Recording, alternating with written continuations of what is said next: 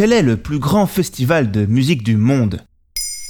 Merci d'avoir posé la question.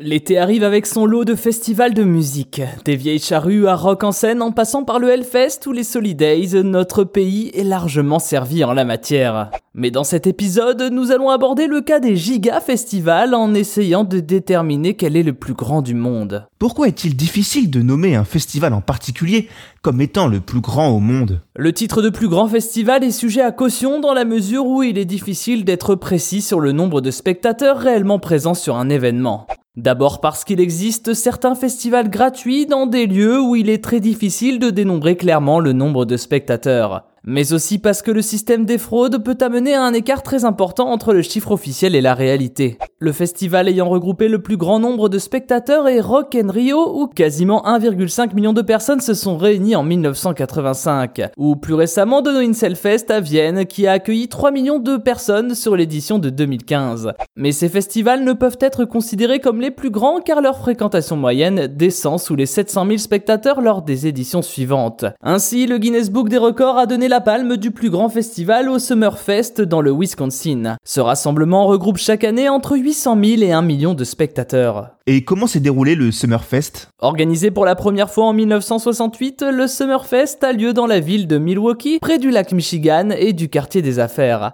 Situé sur un parc de près de 30 hectares, le festival s'étale sur une durée de 11 jours entre fin juin et début juillet. De midi à minuit, sur 12 scènes, dont un amphithéâtre de 23 000 places, plus de 1000 représentations ont lieu chaque année, regroupant talents musicaux locaux et groupes de renommée internationale. Le lieu est d'ailleurs devenu un village à part entière avec ses scènes permanente, ses bars ou restaurants et même un espace de production. Mais alors, quels artistes ou événements ont marqué ce festival? Au cours de ses 55 ans d'histoire, Summerfest a accueilli une variété d'artistes très connus tels que Paul McCartney, Tina Turner, Whitney Houston et plus récemment Bruno Mars ou Lady Gaga. Des groupes célèbres sont également à citer puisque les Rolling Stones ou Metallica se sont produits sur les scènes de Milwaukee. Si la plupart du temps l'ambiance du festival est bon enfant, deux performances ont été à l'origine de problèmes. D'abord le groupe Sly and the Family Stone en 1970 qui a failli provoquer une émeute à cause de leur retard. Mais surtout Humble Pie et Jojo Gunn, responsables d'une bagarre générale, d'un début d'incendie et de pas moins de 300 arrestations. L'impact sur le festival a été important et les organisateurs ont évité les groupes de rock durant plusieurs années et ont décidé d'interdire l'alcool acheté à l'extérieur du festival. En parallèle des performances musicales, la comédie fait également partie de l'histoire du Summerfest jusqu'à la création d'un comedy showcase en 1975. S'y sont notamment produits des stars américaines des années 70 telles que Bob Hope ou George Carlin.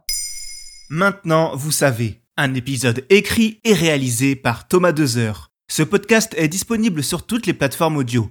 Et pour l'écouter sans publicité, rendez-vous sur la chaîne Bababam Plus d'Apple Podcast.